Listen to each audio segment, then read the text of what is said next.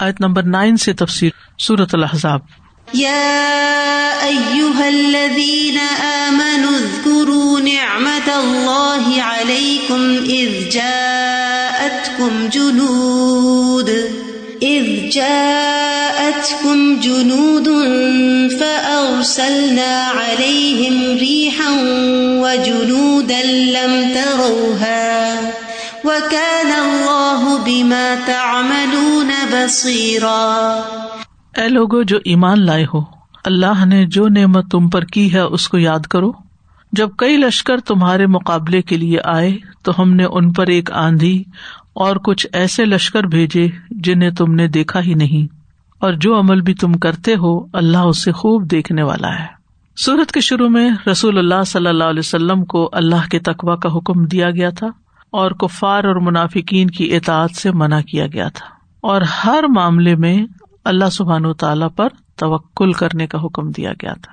اور یہ وعدہ کیا گیا تھا کہ اللہ کافی ہے، کفا بلّہ وکیلا، بھروسہ کے لائق ہے۔ تو یہاں اللہ تعالی کے تقوا اور اس پر توکل کی صورت میں اس کے کافی ہو جانے کی دلیل کے طور پر جنگ احزاب میں مسلمانوں کو اپنی نعمت یاد کروائی کہ جب تم نے اللہ پہ بھروسہ کیا تو کیسے اللہ کی مدد آئی؟ یہ جنگ مسلمانوں کو پیش آنے والی جنگوں میں سے سب سے زیادہ خوفناک تھی۔ لیکن یہ بتایا گیا کہ جب اللہ کے بندے صرف اللہ پہ توکل کرتے ہیں، تو وہ ایسے لشکروں کے ساتھ ان کی مدد کرتا ہے جو وہ دیکھ بھی نہیں سکتے۔ ان سین ان دیکھے تو اس آیت میں غزوہ خندق کا ذکر ہے، جسے غزوہ احزاب بھی کہا جاتا ہے۔ اور اسی مناسبت سے احزاب سورت کا نام بھی ہے۔ راج کال کے مطابق یہ قصبہ ہجرت کے پانچویں سال شوال کے مہینے میں برپا ہوا تھا۔ اس کا کچھ پس منظر یوں ہے کہ سن چار ہجری میں نبی صلی اللہ علیہ وسلم نے مدینہ کے یہودی قبیلہ بنو نذیر کو مدینہ کی سرزمین سے جلا وطن کیا تھا۔ تو اس کے کچھ اشراف جو لیڈر تھا ہو ابن اختب صفیہ کا والد، وہ مکہ گئے۔ اور قریش کے اشراف اور سرداروں کو جمع کیا اور انہیں مسلمانوں کے خلاف جنگ کرنے پر اکسایا اور یہ وعدہ کیا کہ اگر تم مدینہ پر حملہ کرو گے تو ہم تمہارا ساتھ دیں گے۔ تم آؤ، ہم تمہارے ساتھ مل کے تو ان مسلمانوں کا خاتمہ کرتے ہیں۔ ہر طرح سے تمہاری مدد کریں گے۔ تو انہوں نے یہ بات مان لی۔ پھر یہاں سے یہ لوگ غطفان قبیلے کی طرف گئے۔ ان کو بھی مسلمانوں کے خلاف جنگ کی دعوت دی۔ انہوں نے بھی بات مان لیا۔ قریش اپنے مختلف قبائل کے ساتھ نکلے اور اسی طرح باقی قبائل بھی جو ارب کے تھے ہر طرف سے اور یہ سب مل کر تقریباً دس ہزار کا لشکر بن گئے۔ اس کے مقابلے میں مسلمانوں کی تعداد مدینہ میں صرف تین ہزار تھی۔ کہاں تین ہزار اور کہاں دس ہزار؟ اب مسلمانوں کے اندر اس کا مقابلہ کرنے کی کوئی طاقت نہیں تھی۔ مادی طور پر مقابلہ ناممکن نظر آ رہا تھا۔ اب ہوا یہ کہ اس لشکر نے جو آئے تھے باہر سے، انہوں نے جنوب اور مشرق سے مدینہ کا محاصرہ کر لیا۔ جنوب اور مشرق کی طرف سے؟ شمال کی طرف سے بنو نذیر اور بنو قینقا کے وہ یہودی آ گئے جو مدینہ سے جلا وطن ہونے کے بعد خیبر اور وادی القرا میں آباد ہوئے تھے۔ ادھر سے وہ آ گئے۔ چنانچہ نبی صلی اللہ علیہ وسلم مسلمانوں کے ہمراہ نکلے۔ مسلمانوں کی تعداد صرف تین ہزار تھی۔ آپ نے حالات کا اندازہ کر کے حضرت سلمان فارسی کے مشورے سے ان سمتوں میں خندق کھدوائی، جہاں سے دشمن کے اندر آنے کا اندیشہ تھا۔ اور آپ عام مسلمانوں کے ساتھ خود بھی زمین کھودنے اور مٹی اٹھانے کا کام کرتے رہے۔ اور اس میں ایک مہینہ تقریباً لگا دن اور رات کام کیا گیا، جب جا کے یہ خندق تیار ہوئی۔ تو پیچھے کی طرف مغرب کی سمت بنو قریضہ کے یہودی آباد تھے، جو مسلمانوں کے حلیف تھے۔ تو مسلمان ان کی طرف سے بے فکر تھے۔ لیکن ہوئی ابن اختب ان کے پاس بھی آیا اور انہیں حالات کی ناسازگاری کا واسطہ دے کر مسلمانوں سے بدہدی پر آمادہ کیا۔ دھوکا دے دو تم۔ چنانچہ بنو کریزا کے یہودیوں نے مسلمانوں کے ساتھ کیے ہوئے سارے معاہدے توڑ دیے اور ان لشکروں کے ساتھ مل گئے۔ گویا ہر طرف سے مدینہ یہودیوں اور مشرقوں کے نرغے میں آ گیا۔ چاروں طرف آ گئے یہ لوگ۔ اور ان دشمنوں نے ایک مہینے تک مدینہ کا محاصرہ کیے رکھا۔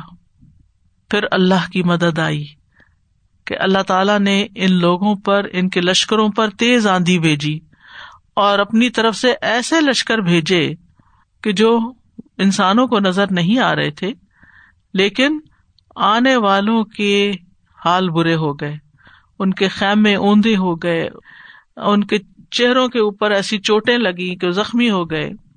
دلوں میں دہشت بھر گئی اور پھر ناکام و نامراد واپس لوٹے۔ اب اس موقع پر آپ دیکھیے کہ یہ مقابلہ کس سے تھا اور یہ دفاع مسلمانوں کا کس نے کیا۔ مادی شکل میں کوئی صورت نظر نہیں آ رہی تھی۔ یعنی آپ ایک چھوٹی سی جگہ پر بیٹھے ہیں، چاروں طرف سے دشمن آ گیا ہے۔ آپ کیا کر سکتے ہیں؟ لیکن اللہ سبحان و تعالیٰ نے وہ سارا بندوبست کر دیا۔ ہاں آزمائش شدید تھی۔ وہ زل زلزال شدیدا آگے تفصیلات اور بھی آئیں گی جب آپ خندق کھود رہے تھے تو آپ کے پیٹ پہ دو پتھر بندھے ہوئے تھے۔ بھوک بھی تھی، سردی بھی تھی، خوف بھی تھا، ہر طرح کی پریشانی تھی۔ لیکن اس میں ان ساری چیزوں کے باوجود اللہ پہ بھروسہ، اللہ کے بارے میں حسن زن اللہ سے مدد، اس میں کوئی کمی نہیں آئی، کوئی مایوسی نہیں ہوئی۔ وہ چھوڑی ہی نہیں۔ ہمارا کیا ہوتا ہے کہ اگر ہماری ایک دعا قبول نہیں ہوتی، ایک سے دوسری بات نہیں سنی جاتی، تو ہمارے اندر ایک مایوسی آنے لگتی کہ شاید اللہ تعالیٰ ہماری دعائیں نہیں سن رہا یا ہماری تو کوئی بات مانی نہیں جائے گی۔ یہ جو توکل ہے، اللہ کی مدد کا یقین ہے اور اللہ تعالیٰ کی طاقت پر یقین ہونا ہے یہ بہت بڑی بات ہے۔ یہ معمولی چیز نہیں۔ اور یہ ایسا گہرا تعلق ہوتا ہے کہ جس میں انسان بعض اوقات زبان سے بھی کچھ نہیں کہتا۔ صرف دل ہی دل میں اپنے رب کو پکار رہا ہوتا ہے اور اپنے رب سے فریاد کر رہا ہوتا ہے۔ آپ دیکھیں نبی صلی اللہ علیہ وسلم نے مدینہ میں سولہ سترہ مہینے بیت المقدس کی طرف منہ کر کے نماز پڑھی تھی۔ اور آپ چاہتے کیا تھے کہ کعبہ کی طرف منہ کرے کیونکہ آخری نبی کی پہچان یہ بتائی گئی تھی۔ کہیں بھی روایات میں ہمیں یہ نہیں ملتا کہ آپ بہت دعائیں کرتے تھے کہ کعبہ جلدی تبدیل ہو جائے۔ کیا آتا ہے؟ قد نرا تقل بوجھ کفسما بس دل میں خواہش ہوتی اور نظر آسمان پہ ہوتی۔ اللہ تعالیٰ کی طرف سے خوشخبری آ گئی کہ ہم ضرور آپ کا قبلہ تبدیل کر دیں گے۔ ہم دیکھ رہے ہیں کہ آپ اپنے چہرے کو بار بار آسمان کی طرف یعنی امید لگائے آسمان کی طرف دیکھنے کا مطلب کیا ہے؟ اللہ کی مدد کب آئے گی؟ تو بعض اوقات حالات اتنے تنگ ہو جاتے ہیں کہ ہماری زبان سے کوئی بات بھی نہیں نکلتی، ہمیں دعا مانگنا بھی نہیں آتی۔ لیکن اگر ہم دل سے اپنے رب کی طرف ہے نا، جڑے ہوئے ہیں، رب کے قریب ہیں، تو رب ہمارے دل کا حال جانتا ہے اور ہمارے حال کو بھی دیکھ رہا ہے کہ ہم کس مشکل میں کد نہ رہا تقل بوجھ ہی کا حصہ فلاں کا قبلہ تنتردا ہم ضرور آپ کو اس قبلے کی طرف پھیر دیں گے جس پر آپ راضی ہو جائیں گے۔ ہم آپ کو خوش کر دیں گے۔ تو یہ ایسے ہی نہیں کہہ دیا گیا کہ وہ توکل اللہ و کفا بلّہ وکیلا اللہ پہ بھروسہ کرو اللہ پہ بھروسہ کرنا کافی ہے۔ یعنی ٹھیک ہے، اپنی کوشش کرو، لیکن کام تو اللہ نے کرنا ہے نا۔ یہی توحید اور یہی اخلاص ہے۔ انسان اپنی ساری امیدیں اپنے رب سے وابستہ کرے۔ کیونکہ اگر رب کے علاوہ کسی بھی اور سے امیدیں وابستہ کی تو مایوسی کے سوا کچھ نہیں ہوگا۔ کیونکہ سارے خزانوں بادشاہت، زمین اور آسمان کی ساری قوتوں کا مالک رب ہی ہے۔ لیکن افسوس یہ کہ لوگ سارے ہیلے چارے کرتے ہیں، ادھر سے مشورہ، ادھر مشورہ، وہاں مسئلہ بتا، اس کو بتا، لیکن دعا میں کوتا ہی کرتے ہیں۔ یا دعا مانگتے بھی ہے تو وہ اس اخلاص کے ساتھ نہیں، یا یقین کے ساتھ نہیں مانگتے، اور یہ نہیں سمجھتے کہ واقعی دعا سے کچھ فائدہ ہوتا ہے۔ تو دعا کی قبولیت کا انتظار بھی نہیں کرتے، صبر نہیں کرتے، اور مانگتے نہیں رہتے۔ پھر لوگوں کی طرف رجوع کرتے، پھر لوگوں کی طرف رجوع کرتے، پھر لوگوں کی طرف رجوع کرتے۔ پھر لوگوں کے ہاتھ میں کیا ہے؟ لوگ اگر آپ کو کوئی مشورہ دے بھی دیں گے نا، تو اللہ کی توفیق کے بغیر آپ اس پہ عمل بھی نہیں کر سکتے۔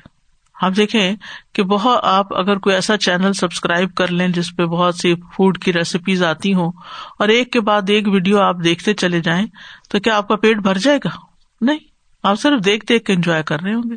اسی طرح بعض اوقات ہم صرف مشورے لے لے کے انجوائے کر رہے ہوتے ہیں سیلف پٹی کا شکار ہوتے ہیں، اپنے آپ کو مظلوم بنا کے پیش کرتے ہیں، دوسروں کو ظالم بنا کے پیش کرتے ہیں، اور بس کسی سے ہمدردی چاہتے ہیں۔ کرنا کرانا ہم نے کچھ نہیں ہوتا۔ اللہ تعالیٰ کسی مشکل میں انسان کو کیوں ڈالتا ہے؟ کہ انسان سیدھا ہو جائے۔ انسان اپنے رب کی طرف رجوع کرے۔ انسان اپنا تعلق اپنے رب سے مضبوط کرے۔ رب پر یقین کرے۔ لیکن اس میں کچھ اضافہ نہیں ہوتا اور ہم جہاں کے ہوتے ہیں وہیں کے وہیں کھڑے رہتے ہیں۔ نہ ہم بدلتے ہیں، نہ ہمارے حالات بدلتے ہیں۔ تو بہرحال اب یہ ہے کہ اللہ سبحان تعالیٰ نے انہیں حالات کی طرف اشارہ کرتے ہوئے مسلمانوں پر اپنے احسان کو، اپنی نعمت کو یاد کروایا۔ فرمایا، یا یو الدین امن اے لوگو جو ایمان لائے ہو اد کرو نعمت اللہ علیہ اللہ کی وہ نعمت جو اس نے تم پر کی یعنی اس جنگ میں فتح کی صورت میں، اس کو یاد رکھو۔ کیوں؟ کیوں یاد رکھو؟ کیوں اس کا ذکر کرو؟ بطور شکر۔ اما بنعمت ربی کا فحدث۔ اپنے رب کی نعمت کا اظہار کرو، بیان کرو اس کو۔ ضروری نہیں کہ پبلک میں آپ بیان کرو مطلب یہ کہ اس کا ذکر کرو۔ ذکر سب سے پہلے دل میں ہوتا ہے اپنے یعنی اس کو یاد رکھو۔ بہت دفعہ ایسے ہوتا ہے نا کہ جب کوئی ہمیں مشکل آتی ہے تو ہمیں ساری نعمتیں بھول جاتی ہیں۔ اللہ تعالیٰ نے جو وقتاً وقتاً ہم پر احسانات کیے ہوتے ہیں، بلکہ ہر لمحی ہو رہے ہوتے ہیں احسانات۔ وہ ہم بھول جاتے ہیں اور صرف پریشانی کو لے کے بیٹھ جاتے ہیں۔ تو یہاں اللہ سبحان تعالیٰ اپنے بندوں کو نعمت یاد کر کے انہیں اس پر شکر ادا کرنے کی ترغیب دے رہا ہے۔ تو ذکر کرو شکر کے لیے، سبق حاصل کرنے کے لیے۔ نعمت اللہ سے مراد یہاں اللہ کی وہ رحمت جو اس جنگ میں مسلمانوں پر آئی۔ اس جا ات کم جنوب ان جب تم پر لشکر چڑھ کے آ گئے۔ جنوب جند کی جمع ہے۔ مراد ہے کفار مکہ، قبائل عرب، وہ سارے لشکر جو مدینہ پر حملہ کرنے کے لیے جمع ہوئے تھے۔ فرسل نہ علیہ ہن تو ہم نے ان پر ایک آندھی بھیج دی، ہوا بھیج دی۔ نہایت سرد اور سخت آندھی۔ وہ جنود لم تروہا اور کچھ اور لشکر بھی بھیجے تھے، صرف جند نے جنود یعنی وہ جنود آئے تھے تو اللہ نے بھی اپنے جنود بھیج دیے۔ لم تروہا، جن کو تم نے نہیں دیکھا۔ اللہ نے غیبی مدد کی۔ اور ہوا یہی کہ جب یہ سخت آندھی چلی تو ان کے خیمے اکھڑ گئے۔ آگ بج گئی دیگے الٹ گئی گھوڑے اور اونٹ رسیاں توڑا کے بھاگ گئے۔